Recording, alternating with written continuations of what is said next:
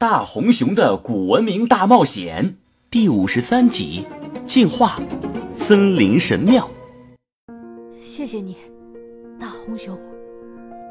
不，你应该感谢你自己。阳光的温暖，岩浆的炙热，在迪迦的脸上交替。他很想就此睡去，但是理智告诉他，不可以。疯牛夫人还在附近，大家先一起离开这里。可是迪迦，你需要休息。要不，迪迦，你先乘着翼龙回到我们家，我带着花泽和千岁往回走。不可以，大哥哥，卡勒米和疯牛夫人来到这里，也是为了寻找创世宝石。一旦宝石落在他们手中，我们的世界就会毁在 M 博士手中。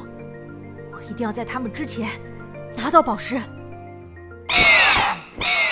朱允文本来还想让迪迦乘坐翼龙，可此时伴随着翼龙的哀鸣，他才发现翼龙刚才在营救迪迦的时候，翅膀已经被烤伤了。显然，他即使能飞，也飞不了多远。放心吧，我能走，我不会抛下你们的。毕竟，嘿，这里我才是最强的。哼，你就嘚瑟吧，我就没看见你这种连命也不想要的人。谁不想要命啊？我这叫自信。毕竟我有大红熊，你没有。略略略略，少臭美！大红熊，你快出来好不好？你不好和迪迦在一起了。我也很健康，我也可以让你变身啊。安静了一会儿，大红熊根本没有回应。大红熊为什么不理我？大红熊说了，他只能寄居在最帅、最勇敢。最聪明最，你就别吹了，这肯定不是大红熊说的。哎呀，你们还有闲心开玩笑？再不跑，疯牛夫人又追来了。怕他干嘛？他敢来，我就把他烤了。你可真能吹！你以为我们刚才没看见你被疯牛夫人打趴下了吗？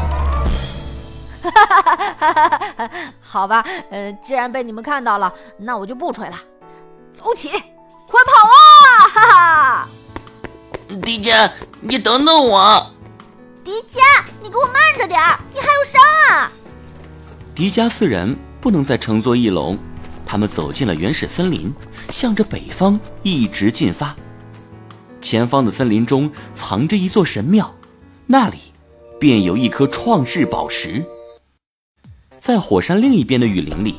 卡勒咪和疯牛夫人正在互相埋怨：“卡了个咪，比之前强大了二十倍，为什么还是不能抓住迪迦这个臭小子？博士怎么总给我派这种没用的助手？”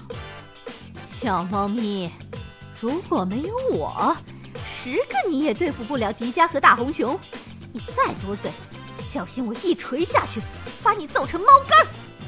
喵，好了啦。我们都是为博士服务，本应该团结嘛。我迈不过去那岩浆，可是你是能飞的，怎么也不能立刻锁定大红熊他们的位置。哼，我是故意的。你故意放走了他们？没错，聪明的卡乐咪为了让 M 博士高兴，我决定放长线钓大鱼。没有他们，谁带咱们去寻找创世宝石呢？喵喵喵。